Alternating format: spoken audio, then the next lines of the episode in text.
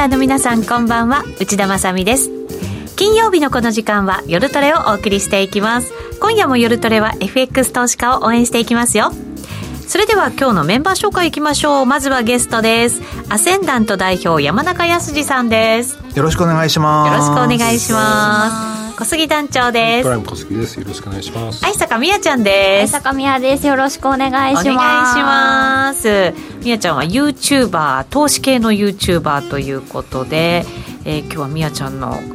ファンの皆さんもコメントたくさんくださってます。ありがとうございます。えっ、ー、と YouTube ライブでも配信しておりまして連動したチャットがありますので皆さんもご意見ご感想そしてみやちゃんへの応援のメッセージなどお寄せいただければなと思います、うん、そして山中さんも今日はお越しくださってますのでたくさん質問ある方いらっしゃるんじゃないかなと思いますので、ね、水星逆行でね。ああ本当だ。書いてくれてます、ね、早速焼き鳥さんが入れてくれました。水星逆行と日銀の介入は関連性があるのでしょうか？山中さんということですね。コミュニケーションが取れてない気がします。日本政府点点点というふうにね来ました。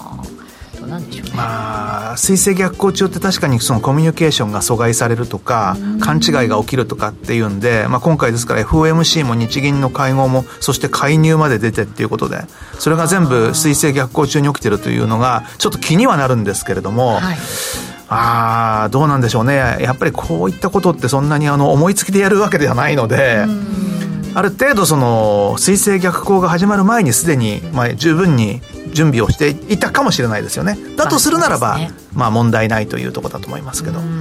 昨日だから神田さんですか？ねなんかスタンバイ OK みたいな、うん、そうですね。おっしゃってましたね。もうちょっとそろそろ来るのかなと思って昨日はワクワクして あの黒田総裁のあの記者会見を見ながらワクワクワクワクいつ来るかなと思って待ってたんですけど、みやちゃんはだから FX トレーダーになってから初めての介入。はいそりゃそうじゃないですか、ね、そうですよね。しかもあれですよね。今回のそのドル売り円買いの介入って24年ぶりっていうことですのでもうそんな歴史的瞬間を目の当たりにできて本当にもう生まれてきてよかったなって思いました。この時代に FX トレーダーやっててよかった。よかったって。その感覚がすごいですよね、うん、生まれてきてよかったって 岩崎選手みたいですよね。なんかあだから水泳の。水泳の、ね、生まれてきた中で一番幸せっていう、ね、何歳やねんみたいなね。14歳でしたね。確かね。はい。二十何年ぶり24年ぶりですよね。まあ、前回の介入っていうのはちょうどアジア通貨危機でもってドルが全面高の時に、まあ、ドル売り円買い介入をしたっていうのが1997年の後半から1998年の前半にかけてで一番多い時ですごい金額の介入をしてはいるんですよ。まあ後であのあの、はい、具体的にチャート見ながらという形ですけれども、はい、まあそれ以来ということになりますね。円買い介入っていうのは。はい。わ、はい、かりました。今日はもう介入のお話も満載で。お送りしていきたいと思いますのでぜひぜひ皆さん1時間お楽しみいただきたいと思います、えー、先ほどもお伝えした通り YouTube ライブでも同時配信しています先ほどちょっともしかしたら調子が悪かったかなと思いますが今は大丈夫のようですぜひぜひご覧になりながらチャットにもご意見ご感想などおいてください。お待ちしています。それでは今夜も夜トレ進めていきましょう。この番組は真面目に FX FX プライム by GMO の提供でお送りします。お聞きの放送はラジオ日経です。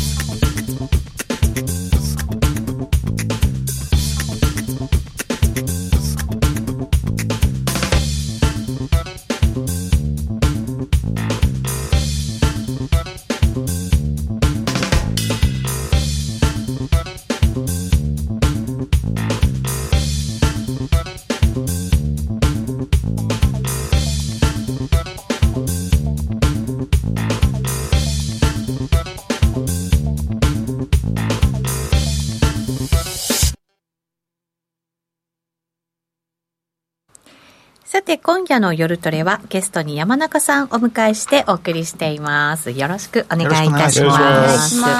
コメントにね、割れ的ゲーム速報ほにゃららさんから、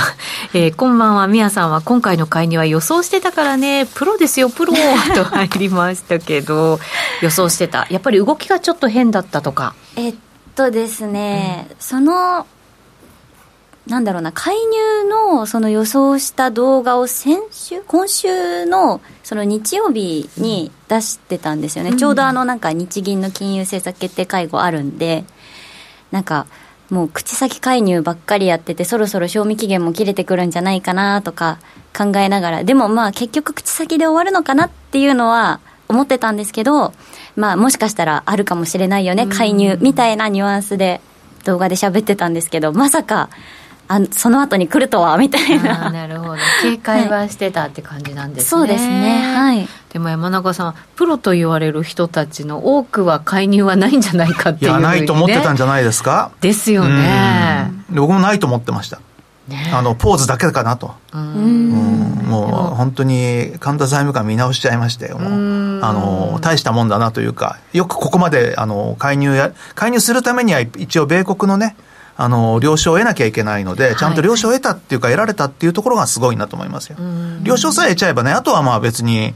ややるだけなんで、本当に。あれですけど、まあそこに行くまでが、そんで、しかもあの、あれいつだったか、確か6月ぐらいかなんかに、その為替市場っていうのは、まあ、マーケットの動きに任せてっていうような、介入に否定的な発言って米国サイドであったと思うんですよ。はい、そんなのがあったんで、これ介入っていうのはやっぱり難しいんだろうなと思ってたらですね、まさかのっていうか、まあ、今回その145円を抜けた時に何が起こるのかってみんな結構気にしてた向きがあるんですけども、まさかの介入でしたね、本当に。僕は99%ないと思ってました。あと今、モモンガさんも単独介入だと難しいっすよねって来たんですけど、まあ、難しいですね、ねこれ、ただ、まあ、アメリカが、まあまあ、許したっていうようなことになると、どうなんですかね。その分何かアメリカにお土産あげたかもしれないですね。うん、岸田さんがなんか持ってたかもしれないですよ。あ、確かに今岸田さんニューヨークにそうなんですよ。あのこれね、例えばですよ。あのもしアメリカから戦闘機をね何十機も買いますとかっていう約束、あの、それが、あの、理由付けは簡単だと思うんですよ。中国の脅威があるだとかね、中台問題がとかっつってて。もともと防衛費ね、積みましてますから、ね。うん、そう、それでもって、まあ当然戦闘機買うとなったら日本はアメリカから買うんですけども、それが想定以上の、あの、数を買うとかみたいなね、うん、そういうような約束が僕はあるんじゃないかなと思います。だったらまあ、やってもいいよみたいなね。えっ、ー、とね、よ、よ、よすひらさんでいいのかな？ごめんなさい、お名前間違えてたら。今回は国連総会でキッシーとバイデンの直談判あったかも。なんかあの短い時間で立ち話程度年の話がね、あったとは聞きましたけど、うんうん、まあでもね、回しはできてたんでしょうね。あのもちろん事前にあの、話はしてて、まあじゃあそういうことなんでよろしくお願いしますね、だと思うんですよ。うん、あの本人同士はね。はい。その前に、あの何かのあれがないと、今回のこういうのっていうのはなかったんじゃないのかなっていうことで、後で振り返ると、あ、そういうことだったのかっていうのは、ありそうで、個人的にはなんか、戦闘機買うとかっていうのが出てくるんじゃないかなっていう気がしてならないですね。そうですね。お土産豪華なんだろうなと、ね、もう超豪華なお土産ですよ。本当に。ゴルフクラブじゃないの？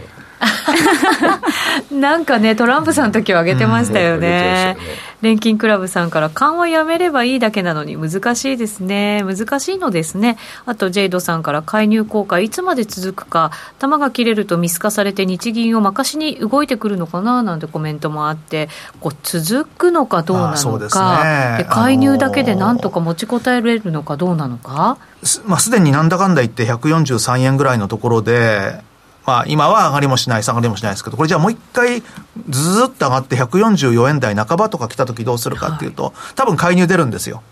介入って、あのー、1回っていうことはあまりなくてですね、はい、大体2日から3日ぐらい、あの、大きいのがボンボンボンってあったりしてですね、それで様子を見るっていうケースが多いんですけれども、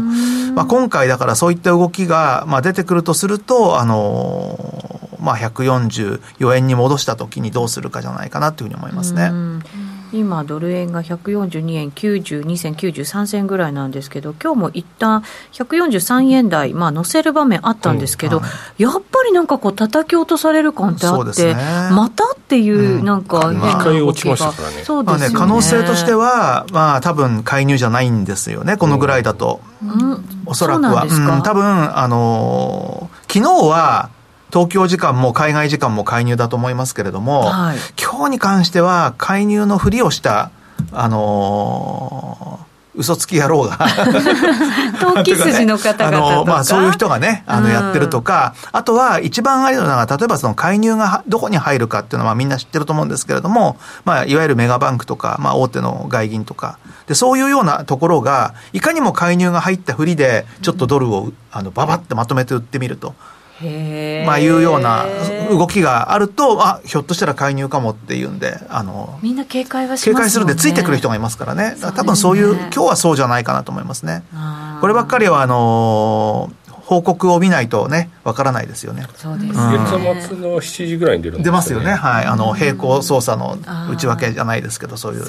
レポートが。はい。金額がどれぐらいの規模だったのか、ね、金額がちょっとね、これも見当つかないですよね。あのーほとんどの人がないと思ってたところにやったんで、意外と小さい金額でも効果があった可能性はありますよね。でもまあ今の為替市場って本当大きいんで、まあまあの金額はやってるとは思うんですよね。1兆円ぐらいかな。もともとそんなに10兆円ぐらいしかお金、使えるお金ないんだよねって言ってた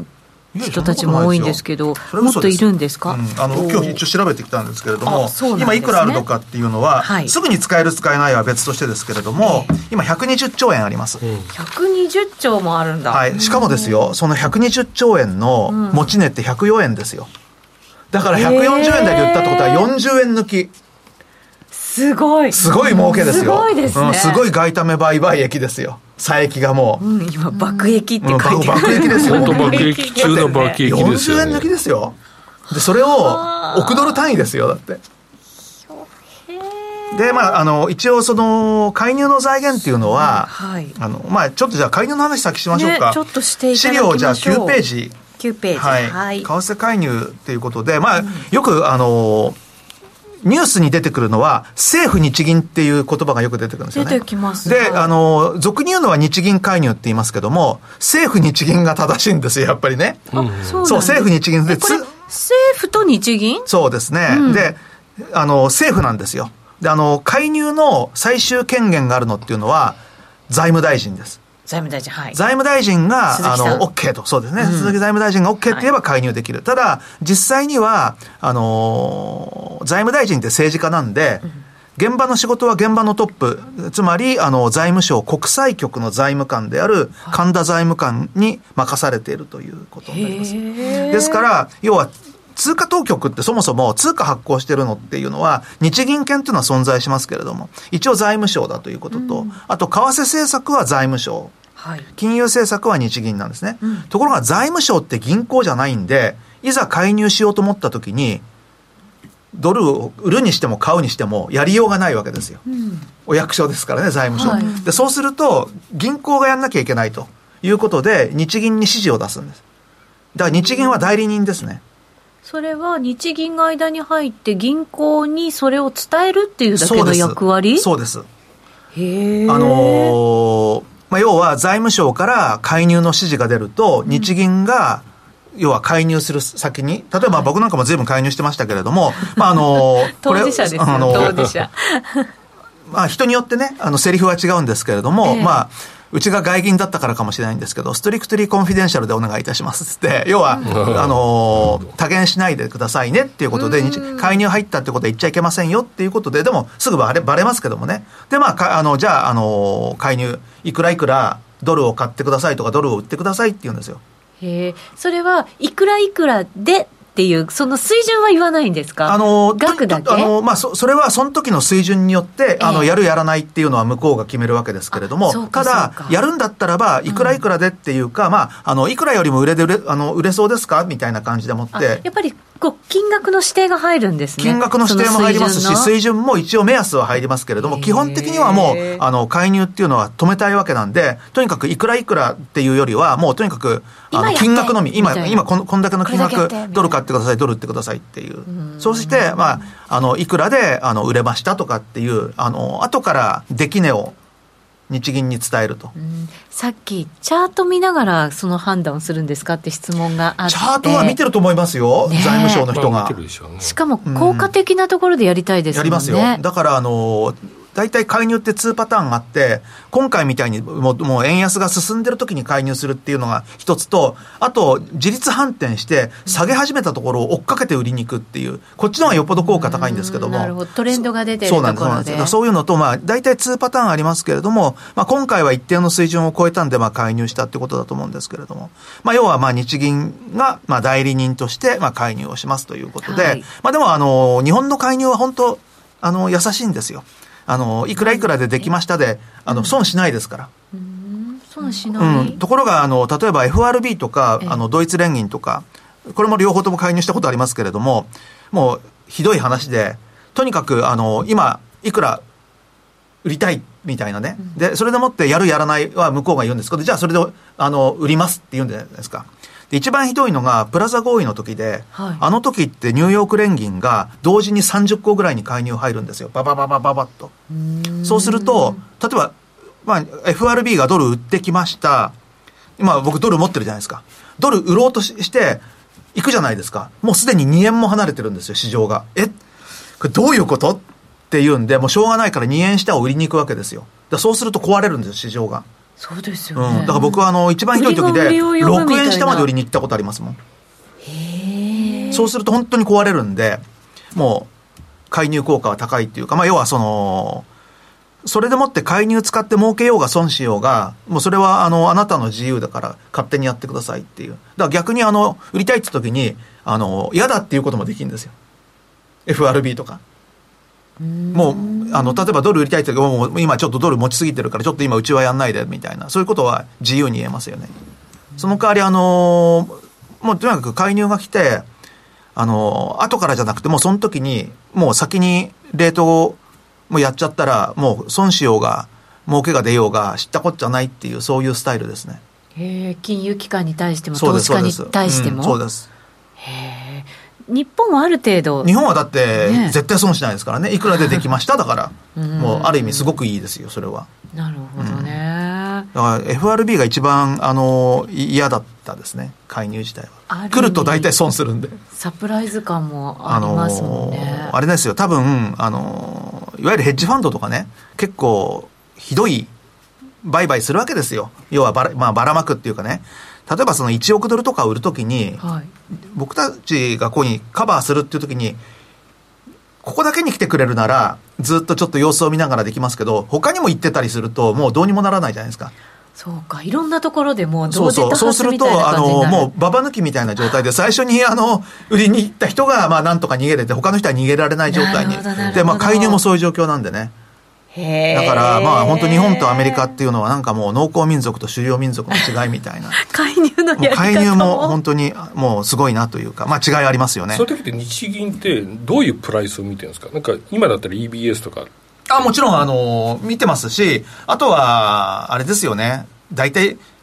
どんな状況かなって、あの、普通、個人投資家だってわかるんで、うん、まあ、ましてや、あの、日銀とかはわかりますよね。まあ、財務省だって当然、その、情報端末入れてますんでね。インターバンクのレートが、まあ、まあ、そうですね。そうで見れてるっていう状況です、ねうん、あとは、その、いわゆる仲介業者とかそういうところにも電話して聞いてると思いますよ。今、どのぐらいで出会ってるんですかっていうのは。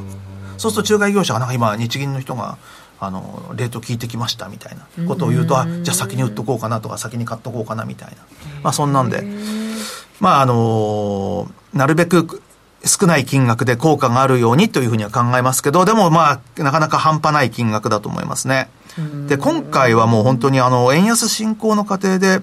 まあ、円安牽制発言が随分続いたと思うんですよね。はい。うん、で、えー、まあ、まあ、こちらの、まあ、あの、画面見れる方は書いてある通りで、9月8日に三者会合ということで、財務省、日銀、金融庁で、このあたりから、なんとなくですけれども、介入をもうするためにアメリカと多分、あの、ちゃんとやりますよっていうようなもう合意は取れてたんじゃないですかね。お伺い立てないと、ね、お伺い立てて、一応まあ我々単独で介入しますけども、あの、ご了承くださいというようなことで。で、まあ9月15日にはもうレートチェックと、はい、えー、いうことで、多分もう。結構衝撃でしたよね、そうなんですよ。だからもうレートチェックをしたっていうことは、多分介入もできる準備はこの時にきっとあったんでしょうね。はい。で、まあ、レートチェックしましたで、そしてまあ、9月22日に、これは意外とほとんど初めて聞いた発言ですけど、スタンバイの状態っていうね。うん、そんなことまで言っちゃうんだと思って、うん、そう。だから、ひょっとしてこれ今日出るのっていうのが、その時にみんな初めて、思ったかもしれないですけど、僕はこそれでも、またこんなちょっと強がりいっちゃってと思いましたよ。ブラフな感じですよね。そう、もうあのー、もう結局実弾介入できないから、仕方なくね、もう口先でもっていろいろやってんだろうと。あの手この手みたいなね、で、まあ、多分みんな思ってたんですよこれ。はい。で、まあ結局、よりによって日銀のね、会合もこの日にあって、まあ日銀はまあ大規模緩和継続というような状況だったので、でね、もうみんな調子に乗って買ってたところに、本当に介入が出ちゃいましたと。はいで、その後ね、あのー、アメリカも介入に対して、まあ、理解を示したということで、まあ、これはもう事前にちゃんと、まあ、話は取れてたなと思うんですけれども。この発言もまた結構強力ですよね。うん、まあ、要は、あのー、今後も介入出る可能性もありそうかなっていうようなことで。はい、でね、介入の規模はこれは本当わかんないんですけど、結構効果は今回初めてだったんであったと思うんですけど、それでも1兆円ぐらいしてるんじゃないかなと思います。1兆円か。1兆円だと仮に145円だと、まあ大体ざっくりと69億ドル ?70 億ドル、まあ、そのぐらいはしたんじゃないかなと思うのが、これ前回1997年から98年って、今よりもはるかに為替の市場の規模なんて小さいわけですよ。はい、で、この時に全部で6回介入してるんですよね。で、一番小さい時で10億ドル。一番多い時で200億ドルなんだよ。えー、すで、200億ドルの介入まであったので、当時。はい、それから考えると、まあ、あの、この時は本当に止めようと思って、え、こんな金額の介入したんだって後でびっくりするぐらいの金額でしたけども、今回も、どうでしょうね、10億ドルってことはないかなと。この時時の水準この時の水準っていうのが、はい、あの次のページの10ページなんですけれども、はい、97年から98年の円買い介入したところに全部縦線引いてあります、うん、であのよく見ないと分かんないんですけども1997年の12月に3回介入してます。130円台ですか。でこの時はもうずっとドルが上がってて、介入が入ったんで1回下がったんですよね、下がりました、うん、でその後また上がって、うん、で、あの、その後下がったんだけど、またぐわぐわぐわって上がってきて、これはもうね、どうしようもないですよね。この時ちょうどアジア通貨危機とかであったので、はい、もう本当にあの、ドル一人勝ち状態っていう当時、で、まあ、ドルがどんどんどんどん上がってって、で、1998年に入ってですね、まあ、ドルがどんどん上がって、もうこれまずいんじゃないかと、えいうようなところで、で、一回ですね、この時ピークでもって、135円台ぐらいまで行って、下がってきたところで、ボンボンって2回介入が出たんですけども、はい、ボンボンって出た2回目の介入がこれが200億ドルですね。この時は、この時は、あの、本当に円買い介入としては過去最大の介入をしてます。でもその後また上がっていくじゃないですか。その介入が出て翌日からドルが上がっていくわけですよ。すごいんですよね。そんでもう、あの、1998年のこれ6月が、まあ、いわゆる、その、今、俗に言われてる24年ぶりの介入と言われる、最後の円買い介入。これは結構聞きましたよね。ずっと上がってってみんながロングのところでドーンと介入で下げたっていう。147円台ぐらいあったんですかこれ。ままさに今回と同じようなイメージですね。そうですよね、はい、それで、えーと、と132円台ぐらいまで動いたってことは15円ぐらい動いたってこと、はい、そうですね。そうですところが、これも翌々日からまたドル上がり始めるわけですよ。本当に。そんで、またどんどんどんどん上がってって、よりによってその介入が出たところよりもさらに高いとこ行っちゃって。で、で、この時はもう、これ介入してももう無理だろうと。はい。いうふうに言われてたらですね、ロシアがデフォルトしたわけですよ。LTCM につながっていくってやつで、そんでこれがあの、ロシアの財務省が、要は利払い停止っていうふうに発表したのが1998年の8月17日。で結局それを境にもうその後はだから介入なんか出てないですよ。もうフリーフォール状態ですよね。なるほど。バーンと下がっちゃって。この当時って FX が全然なかった時で個人投資家も入ってないから。個人投資家いないんですよ。そうですよね、うん、この後ですもんね。この後からなんで、規模市場としあの規模はもうどんどん全然小さいと、うん小さいだからそれでもってこのね98年の4月の200億ドルって半端ない金額ですよ本当に、確かに。びっくりする金額でしたもんこれは。それでも全く効果がなかった。でいうかねあの難しいのは円買い介入って難しいんですよ。それはなんでですか？なんでかっていうと、円買い介入ってことは要はドル売り介入じゃないですか。はい。だからドルを売る金額っていうのは日本が持ってるドルが上限になるわけですよ。そうですね。円売り介入ってすればいいんで、いくらでもできるんですけども、だから今、円買い介入っていくらできるのっていうと、介入に使っていいお金っていうのが財務省の外国為替特別会計っていうのがあって、それがさっき言った120兆円です。うんただその120兆円の中ですぐに使えるお金と、要はキャッシュで持ってるか持ってないかっていうのがあるんで、キャッシュで持ってないとすぐに使えないんで、多分キャッシュっていうのは2割ぐらいだと思います。2割ぐらい、うんだけどまあ、あのーキャッシュに変えればいいだけの話なんで、上限は120兆円ですね。で、平均コスト104円。キャッシュに変えるっていうのはなんかよく話に出るのは米国債売ってみたいな話出。るじゃないですかそうです。あれはもう本当米国債売っちゃうんですか？売らないとダメですよねな。んかその手前に今日ブルームバーグのニュースかなんかに出てましたけどなんか米国債を買う手前のところにドルがなんかあるみたいな記事はなんか出てましたねまあ、あのー例えば、レポみたいな形で売って買いとかっていうのもできますけどね。あの、後で買い戻すみたいな。ただ、まあ、基本的には、あのーキャッシュで全額持ってるわけじゃないんで、まあ、キャッシュで持ってるっていうのは2割ぐらいのはずですね。ただ、あの、いざとなれば、あの、120兆円までは介入できるんですけど、はい逆に120兆円全部使い切っちゃったらどうするのって話ですよね。ね、うん。だから、仮にですよ、昨日の介入が1兆円だとして、で、2回目の介入がまた1兆円ぐらいだけど、効かなくなって、そうするとだんだん金額増えていくわけじゃないですか。はいで、そうすると、例えば、あの、98年の時の200億ドル規模の介入っていうことになると、今200億ドルっていうと、大体3兆円ぐらいじゃないですか。もう、3兆円だったら40回やったら終わりですよねっていう。まあ、多分ないですよ。そんなに続けることね。さすがにそ,、まあ、そこまでいったら、あのーその前にもっと、円高に動いてるとは思いますけどもね、それでもあの動かないっていうことはないと思います、さすがに。えー毎日1回2ヶ月できるね。あのただ、まあ、それなりの金額でできるのと、あと、もしこれ本当、売れば、いくらでも利益が出るわけですよ、今、日本にとって。ですよね。だから、ほだから介入本当はしたくてしょうがないんじゃないかと思いますけどね。利確利確。利食い利食い利食いだ。ねすごいですよ。利確になるのか。利確ですよ。利確だ、だって、そら利確したいですよね、だって4割も利益出んですよ、元本の。ね元本の4割ですよ。半端じゃない金額ですよね。だそんだけ日本は逆に円売り介入してたってことですよ。ドル買いをね。だからそんなのが120兆もた溜まってたわけですよ。うんそれでやっぱりあのニューヨークで岸田さんが改めてあの海外からの、ね、人をこう呼び込みますよみたいな発言もしっかりしたじゃないですか、それもまたね、円買いの要素になるわけですからね。だから、あの、今は確かに介入でもってってなりますけど、長期的なことを考えたら、日本に投資を呼び込むとか、ん。まあ、インバウンドでもってね、あの、お金使ってもらうとか、はい。もう本当にあの、そこはもう政治の世界だと思うんですけれども、ちゃんとやらないと、本当にあの、単発こんなので、あ、結局介入効かなかったねでは終わらせてほしくはないですよね。まあちょっとちゃんとやってほしいなっていうふうには思いますよね。どうですか、みやちゃん、過去のこの動きを聞いて、トレーダーとしてはどう動く？どう動くかですか？昨日なんかもう会員の時にバッチリなんか取ったっていうね、すごいですよね。僕なんかだって、あのー介入が出るはるか前に、もうドルか、僕ドルのロング持ってたんですけど、全然低いところで売っちゃいましたもん。一回145円台に乗ったんですけど、その後バンと下がったんですよね。昨日って。ねまず、あの、朝、朝というか前場に、はい。あそこで売っちゃったんで、もう全然利益出なかったですね。えみやちゃんはどんなふうに動いたんですか？えっと、うん。まずその黒田総裁の記者会見の時にドルが、はいガガガって上がったじゃないですか。でもその前からすごい売りたいなと思ってたんですけどでも黒田総裁の発言って絶対円安誘導だと思ってたのでとりあえずちょっとここは様子見しようと思っててで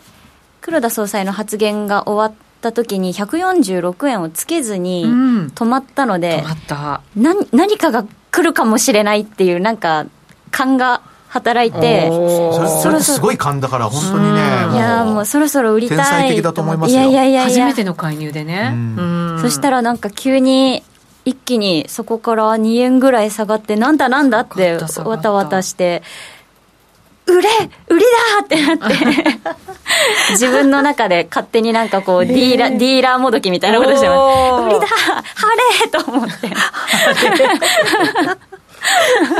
そこで売ったってすごいと思いますよ。ね本当そうですね。でその後の神田財務官のあの記者会見もフールで見て、うん、でそのその時にすごいあの神田財務官がやってやったぜの満面の笑みで会見されてたので。してたんだ。そう思いますよ。あのだから僕はあの人は介入経験者なんでね、はい、多分一番歯がゆい思いをしててね、はい、本当は介入したいけどできなくてっていうあの悔しいっていう思いがあったんじゃないかと思うんですけど、えー、まさか本当に介入出ると思わなかったんで、それはもう満面の笑みだと思いますよ、もう。それで、その会見が終わった後にですね、まあなんかその、その会見のさなかに、やっぱりそのマーケットは24時間365日動いててっていう話があった上でなのか、それとも、あの今後、介入があるよって話なのか分かんないんですけど、あの会見が終わった後に、じゃあ今日はこれでお疲れ様でしたって言った後にですよ、いや、まだありますけどねってボソって一言つぶやいたのがすごい気気がかりでずっと気になっちゃってでその後もあ下げが止まった。いやでもなんかリバウンドが全然なんかそこまで跳ねないと思ってまだ来るかもしれないと思って期待してたらまた下がってってあったのでそこもちょっとはい取っちゃいました。素晴らしい。ですねいやでもあれは本当にたまたま自分の勘が当てはまっただけなのでたまたま地合いが良かったっていう。はいだけですね。まあ、常にだから FX と向き合ってるからこそのなんとなくね、勘が働くっていうのもね。きっとね、あるんだと思うので。これはちょっと見習わなきゃいけないないやいやいやいや、もう全然相場感外れる時の方が多いので。FX の申し子だねいやいやいやいや大げさですよ。介入取れるのはすごいかとパチパチっていあでも最終的には勘大事なのよというコメントもあったりして。まあ、経験とかね見たらね勘って働かないもんね。結果なんか最後判断するのってね、自分だったり。山中さんもすごい感覚派でトレードをするじゃないですか、ねまあでも今回は全然ダメでした。もうだってもう最初から 絶対ないと思ってましたからね。もう決めつけてたんで。その先入観なんですかね。これはでもだから逆にあの本当にもう拍手したいこれは、ねうん、やるじゃないかっていう。本当見直しちゃったな。あのこれでもしあれですよ。あの鈴木財務大臣が「お前らよくやった」っつって、うん、あの為替価かなんかにシャンパンでも持ち込んでたら偉いなと思いますけどね。乾杯してくださいみたいなね、うん、まあでもそういう意味ではそのいろんなヒントみたいなものは出してた発信してたのかもしれないです、ね、だけどそれが全てもうもうしょうがないもうこれしかやる方法がないんだなっていうふうに見てた人の方が多かったと思います。まあ、一種のジャブみたいな感じですよね。うん、確かに、ね、結局口先で終わっちゃうみたいなね。っていうふうに、まあ、思ってたところに実際にねでまさかの本当にだからまさか本当にまさかの介入でしたよね、今回はね、そうすると、まだまだここから断続的に出てくる可能性がある。と思いますよ、本当に。あの、これでもって、もうやりませんって言ったら、また元に戻っちゃう可能性の方が高くてね、うん、過去のあの様子見ても、介入すると、大体逆にいっちゃうことのが多いんですよ。そ、ね、それはまあなんでかっていうと、やっぱり本来トレンドがそっちにあるので、うん、そのトレンドを止めるためにやってると、はい、だけどその大きなトレンドの動いてるお金の方が介入の金額より多いので、まあ、結局はそっちにどうしても行かざるを得ないっていうことだと思うので、だから今回もこれが本当にあの、じゃあ、大きな、これもう本当に2021年から始まってるんで、もうかれこれ1年半ぐらいだと思いますけども、このドル高円安の流れが、じゃあ本当に変わるのが何かって言ったら、やっぱり日本が引き締めに転じる時だと思いますよね。それまではね、ちょっと難しいかなっていうんで、まあ、黒田日銀総裁が任期がね、来年4月までで、まあ、そこまでだから、緩和継続だとすると、それまでは大きな流れはまだ円安かもしれないんで、そこまでにひょっとすると150円っていうようなことがまたあるかもしれないですよね。すぐにはないと思いますよね。これ、やっぱりその介入が出た直後っていうのは、それなりにみんな警戒してますし、そうですね。あの、上は一旦見ちゃったかなっていうふうに思いますけども、ただじゃあこれで10月とかじゃなくて12月とかの年末の時に、まだこの辺にいたとしたらば、ひょっとしたら年明けとかにもう一回ドル高とかっていう、そういう見方は出てくるでしょうからね。なるほど。はい。あ、ごめんなさい。下をどれぐらいまで？下難しいんですけども、あの、じゃあその辺もいきますか？えっ、ー、とですね、11ページ。はい。11ページ。これドル円のまあ四半期足で、僕は一番上行くと思ってたんですよ。あの、今回ね。ずっと、あのところがちょっと、まあ、変な、あの、動きが、昨日の前場にあってやめちゃったんですけども、まあ、こあの、一番上っていうのはいくらなのっていうと、まあ、これが147円の65銭っていう、まあ、その1998年の、まあ、先ほど見ていただいた、まあ、介入が、まあ、散々出てた年のドルの高値ということなんですけども、まあ、チャートの形だけ見てると、これどう見ても、あの、リバーサルパターンっていうか、大きく底を打って、上に向かっていくっていうような、で、大体そのヘッドショルダーみたいな逆、逆三尊的な形を描いて、まあ上がってきてる。で、まあ今回のこの上げっていうのは結構急激ではあるんですけれども、まあじゃあ押しが入るとどこかっていうと、そうすると今度は2002年の高値抜けたところっていうことで、まあこれがあの緑の線のところですよね。はい、135円。5円台。うん、はい、だから、まあ今回仮に一番下がったとしてここじゃないかなと思いますね。うん。なるほど。まあ、結構ありますよ、ね、まあ、結構まだあるんですけど、ね、でもあのー、昨日1日で5円以上動いてるんで、それから考えたらですよ、今142円から135円って、まあ、たった7円ですって言ってしまえば、あってもおかしくない水準だと思うんで、ただ、まあ、140円を割って、それこそ本当にこの135円の方向に向かう時があったら、135円から137円ぐらいっていうのは、もうみんな買うんじゃないかと思います。いやでしょうね、うん、だからまあ今もしこれ押しが入ってどこまで下がるのかって言ったら最大限ここじゃないかなっていうことで、はい、まあ一応今はそういった意味では135から145っていうような大きいまあ、大きいっつもね、1日でその半分動いちゃうんであれなんですけど、大きいレンジの中に来てるのかなっていうふうには思いますね。急激な動きですね。いや、急激すぎますよね。買いに牽制した方がいいんじゃないですか。動きが大きいから。ああまあそうですね。でなんか急激な動きをなんかはなんか危惧してるみたいなこと言,、まあ、うからね。ですから、まあ、あの、急変動っていうのは、ドルが買われる方向だけじゃなくて、下げるのも急すぎてもっていうのはあるかもしれないですけど、ただまあ、これでもって、もし、改めて、145円をトライするような動きがなければ、まあちょっとしばらくは様子見てんじゃないかなと思うんですけど、ただまあちょっと135円遠いので、じゃあ今どうなんでしょうねっていうのが12ページ。で、これはですね、一応8月の安値っていうのを、まあ最近の安値と捉えて、この時が130円台の前半。そして今回の高値が。8月で130円だったんですね。そうですよ。まだ130 そう130円ってあったんですよ。初めの頃はね。あのー、まあ、ただここはもう年内の安値になる可能性があるかなっていうんで、うんまあ、130円のあの前半と、あとは、まあ、要は昨日の高値145円の90銭。はい。それに対して、38.2%押しっていうのが、139.979。まあ、140円ですよね、うん、ここはだから大台とも重なるので大きなターゲットになるんじゃないかなというふうに思います、うん、で瞬間的に割り込んで半値押しの138.15、はい。まあ、この辺りが今のそのテクニカルな観点から見えてくる下値の目処じゃないかなというふうには思いますね。まあ、130円台というのがまだまだね可能性としてはあるだからあのこれでもってドルが上がらないなっていうことで、売ってくる人もいるかもしれませんし、まあ、場合によってそれこそあのじゃあしょうがないって言ってちょっと売ったところで追っかけて介入が出てくる可能性ってこれは結構あるんじゃないかというふうに思いますんで、これ例えば142円から今度141円近くまで下げていくとするじゃないですか、はい、もうそういう動きが仮にあったとして。そうすると介入後の安値の140円台前半めがけて介入が出てくる可能性ありますよね。1回140円割らせるみたいなそういう動きを、ね、でその時は2度目の介入っていうのはもっと大きい金額でくるはずなんで、えーと、トレンドがちょっと下方向に行きかけてるところにその追随売りするっていう、ね、追っかけてもあの要は壊しに行くっていうようなそういう介入の時には結構な金額を使うはずなのでそういう動きがあるかもしれないっていうことで、はい、一応ちょっとあのー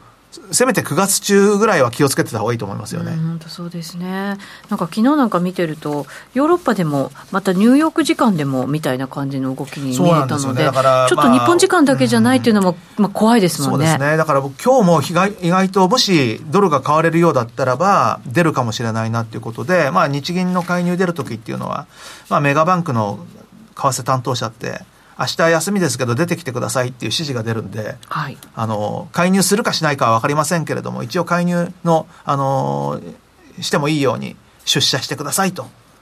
銀行の外から見て電気がついてたりとかしたら そんな簡単な話じゃない。銀行はあのすでについてますよ 常に。そうですよ、ね、だって休みって言ってもあの当然休みの当番がいますから、まあね、あのマーケット空いてるんで。だからあの電気はついてるんですけどね。ただその普段よりも多い人数で構えてると思います。スタンバイはできてるわけです、ね、スタンバイ。だからあなたたちもスタンバイしてくださいですよ。であの間違いなく今日はいるはずですよ。そうですか、うんまあそうですね、3連休でね、東京時間の商いも薄いってなったら、やっぱり仕掛けとかも入りやすいですし、ね、だから今日はドル買ったら負けると思いますよ。なるほど、わ、うん、かりました。はい。まだまだこの後もお話伺っていきたいと思います。一旦お知らせです。FX や商品 CFD を始めるなら FX プライム by GMO。米ドル円などはもちろん、原油や金も人気のスマホアプリで瞬時に取引。トレードに役立つ分析情報やセミナーに加えて、お得なキャンペーンも随時開催。今なら選べる CFD リリースキャンペーンを実施中です。FX も商品 CFD も、そして自動売買やバイナリーオプションも、やっぱりプライムで決まり。株式会社 FX プライムバイ GMO は関東財務局長金賞第259号の金融商品取引業者及び商品先物取引業者です。当社で取り扱う各金融商品は価格の変動等により損害を被るリスクがあり、えー、投資元本は保証されません。商品ごとに手数料等及びリスクは異なりますので、当該商品等の契約締結前交付書面などを熟読、ご理解いただいた上で、ご自身の判断と責任において、自己の計算により取引を行ってください。お聞きの放送は、ラジオ日経です。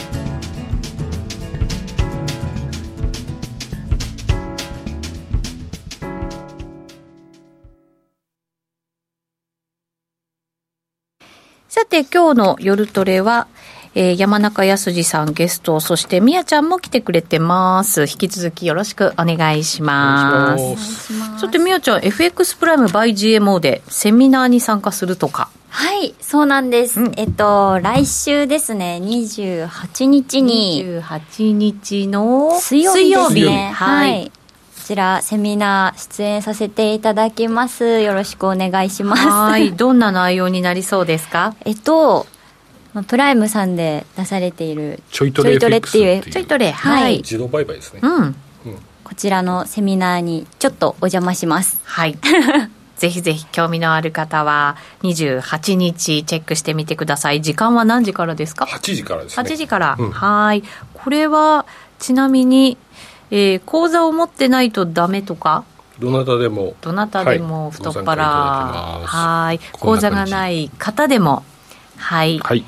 えー、見られるということなのでぜひぜひ。えっ、ー、と講師が平野さん。ですね、で、はい、えー、っとみやちゃんと私が出ると。お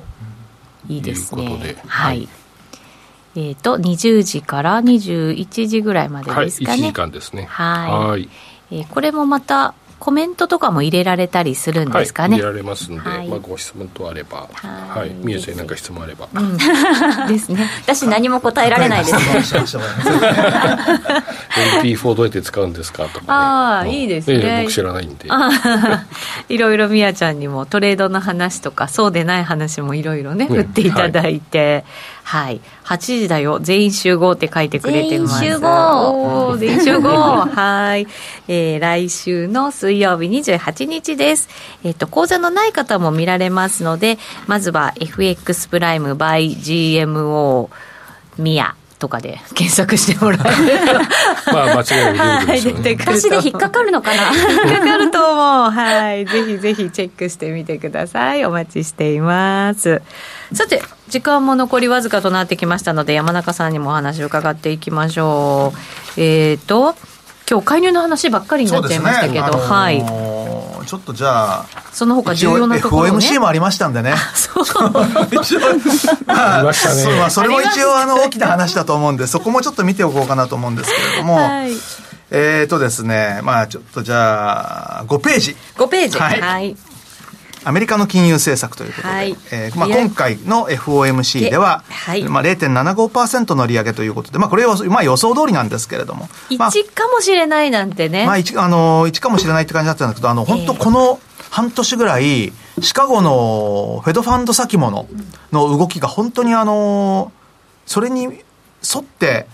金融政策を、あの、逆についてきてるんじゃないかと、市場参加者の動きについてきてるんじゃないかってことがすごく多くて、うん、やっぱり1%っていうのが、あの、もう直前には、もうほぼほぼ0.75%しかないような、まあ、動きを、まあ、あの、折り込み度的にね、あの、示してたということで、はい、まあ、その通り、まあ、0.75%でしたということで、まあ、今回これでもって、えー、誘導目標が3から3.25%になりましたと。で、これはもうほとんど注目誰もしてなかったと思うんですよ。うんはい、まあ、まさか1はさすがにないよねっていうようなことで、まあ、それよりは、年末時点の金利っていうのはどうなってるんだろうという、金利見通し、いわゆるドットプロットがどういうふうに変化してるのかっていうところを、まあ、みんな注目してたんですけれども、まあ、これは四半期ごとなので、前回出たのが6月、で、次回出るのは12月なんで、6月との比較っていうことになるんですけども、6月時点で今年の年末の、えー、金利の見通しは、中央値が3.375。はい。で、これはあのー、まあ、3.375ってことは、まあ、要は3.25から3.5の間ぐらいというようなところが、まあ、えー、中央の、あのー、まあ、多くの、その、まあ、FOMC メンバーに加えて、投票権のない地区連銀総裁も含めて全18人ということで、まあ、それの中央値が3.375。そして、2023年、来年の年末時点が3.75%というようなことでですね、まあ、これが6月時点だったんですけど、これが今回どういうふうに変化してきたかっていうと、2022年末で4.25%と。うん、で、これはですね、あの、要は FRB の中でも結構その、高派なまあ見方をしている、あの、地区連銀の総裁ってまあ何人かいるんですけども、まあその人たちが言ってていた水準に、まあ、なってきたかなということで、割とその、FRB の中でもというか FOMC メンバーの中でもですね、えー、高派的な見方をする人と、えー、金利市場の市場参加者の見通しっていうのが意外と近くてですね。で、今回も、あのー、大体この4.25%というのは、フェドファンド先物の動きからは、大体そんなところじゃないかっていうのが、まあ見えてたところなんですけども、若干意外感があったのが、来年の2023年末、はい、これ4.625%っていうことで、つまり来年末まで緩和はないという。いうことがここから見えてきて、2024年末は下がってるんですよ。ですから、どはい、どこでもってその金利がピークをつけるのかっていうのは、これだけだと、まあ、年末しかわからないんですけれども、はい、さらにまあちょっと細かく見ていくと、まあ、要はフェドファンド先物っていうのが、今2022年の12月末の、えー、取引水準から、まあ、逆に金利を算出すると4.25%。まあ、これも本当この通りですよね、FOMC の見通しと。で、2023年の1月、えー、来年の1月の段階で4.5%。はい。で、まあ、要は、あのー、さらに上がってますよねと。で、この4.5%がいつまで続いていくのかっていうのは、フェドファンド先物って、あの、36元月制を取っていて、一番手前の直近の月から3年先まで毎月取引されてるんで、どの月でもって金利が上がってるのか下がってるのかっていうのを見ると、はい、来年の11月まで4.5%っていう見通しが続いてる。あの、こう株式市場とかだとすごく楽観的で、ピークつけたら、すぐにもう緩和体制に入っていくんじゃないかみたいな、うん、結構楽観的な見通しありましたけど、そうじゃなく、なく高止まり、高止まりが、だから11か月続くっていうのが今の見通しですね。すねこれ結局、インフレも高止まりしてるから、金利も高止まりしちゃってるっていうことになるわけじゃないですか。インフレが高止まりしてるかどうかは分かんないですけど、うん、アメリカのインフレ目標2%ですから、はい、そこまでなかなか下がらない下がらないってことですよね。だから、多分、さすがに、あのー、来年の1月段階で4.5%の政策金利で、それが11ヶ月も続いたら、CPI が5%なんてことはないと思いますよ。もっと下がってると思います。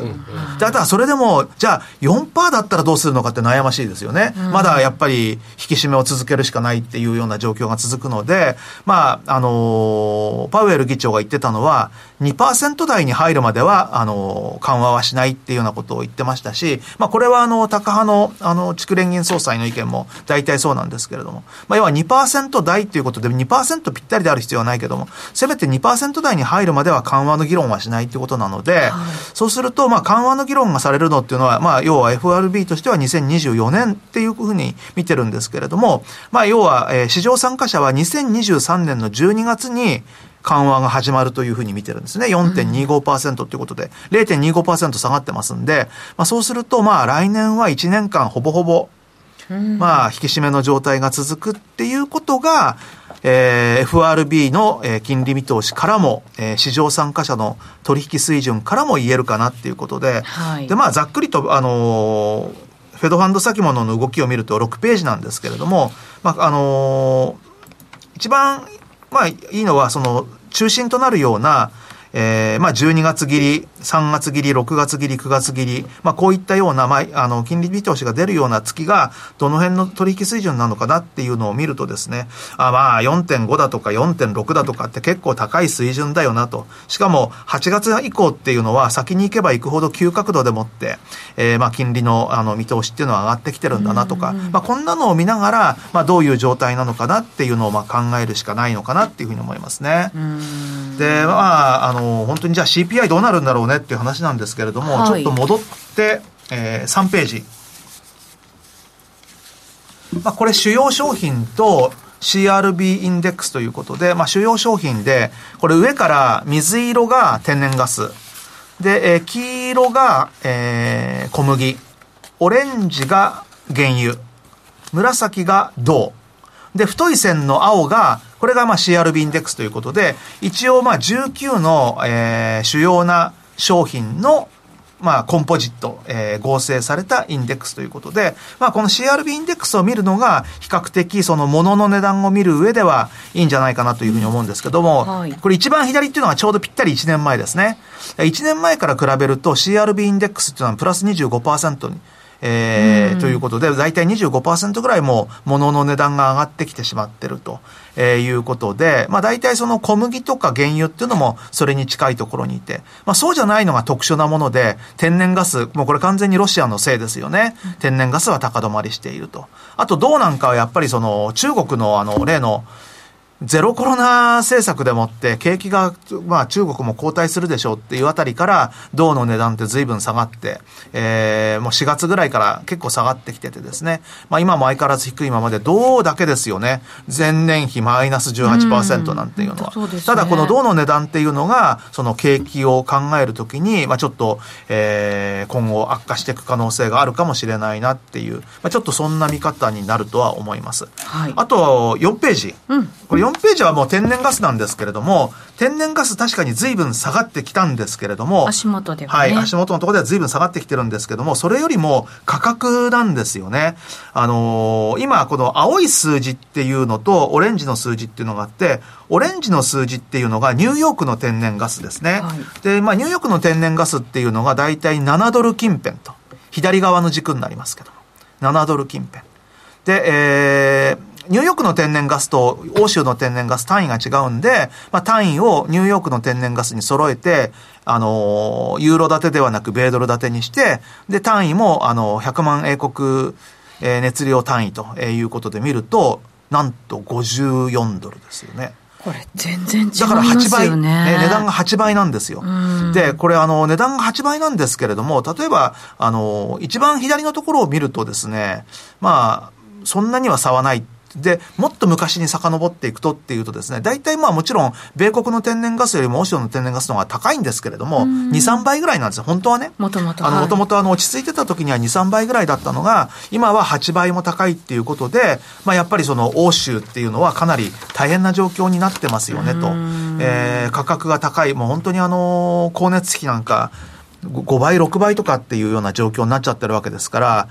まあ国民の不満も大きいでしょうし、まあ CPI なんかだからアメリカは若干下がってきてはいますけれども、ヨーロッパなんて9%台に乗っかってきて、これひょっとしたら次は10%じゃないかとかね、うん、そうに言われてるぐらいなので、まあちょっとあの、まだまだ、えー、まあ米国だけではなく、特に欧州なんかは気になるところですよね。で、欧州が特に気になるのは、